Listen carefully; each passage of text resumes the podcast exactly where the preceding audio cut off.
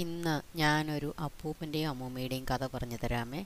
ഒരിടത്തൊരിടത്ത് ഒരു അപ്പൂപ്പനും അമ്മൂമ്മയും ഉണ്ടായിരുന്നു. അവരുടെ വീടിന് മുന്നിൽ ഒരു ചാമ്പമരം ഉണ്ടായിരുന്നു. ആ ചാമ്പമരത്തിൽ നിറയെ ചാമ്പങ്ങയുണ്ടായി. ചാമ്പമരം മുഴുവൻ ചാമ്പങ്ങ പഴുത്ത് കിടക്കുന്നത് കാണുവാൻ എന്ത് രസമായിരുന്നു.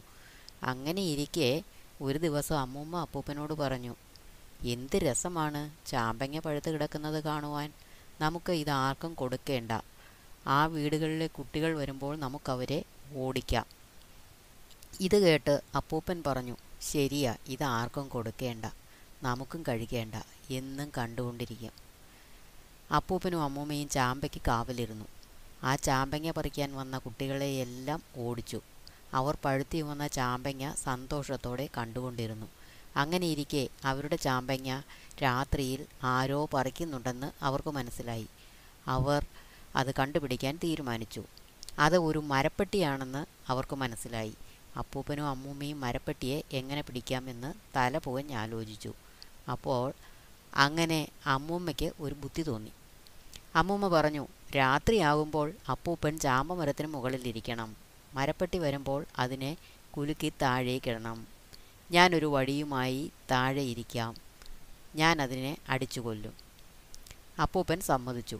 അങ്ങനെ രാത്രിയായി. അപ്പൂപ്പൻ ചാമ്പമരത്തിന് മുകളിൽ പുതച്ചു മൂടി ഇരുന്നു. അമ്മൂമ്മ ചാമ്പമരത്തിൻ്റെ ചുവട്ടിലും ഇരുന്നു. കുറേ നേരമായിട്ടും മരപ്പെട്ടി വന്നില്ല. അപ്പൂപ്പൻ ഉറക്കം വന്നു തുടങ്ങി. അപ്പൂപ്പൻ അങ്ങനെ ഇരുന്ന് ഉറങ്ങിപ്പോയി.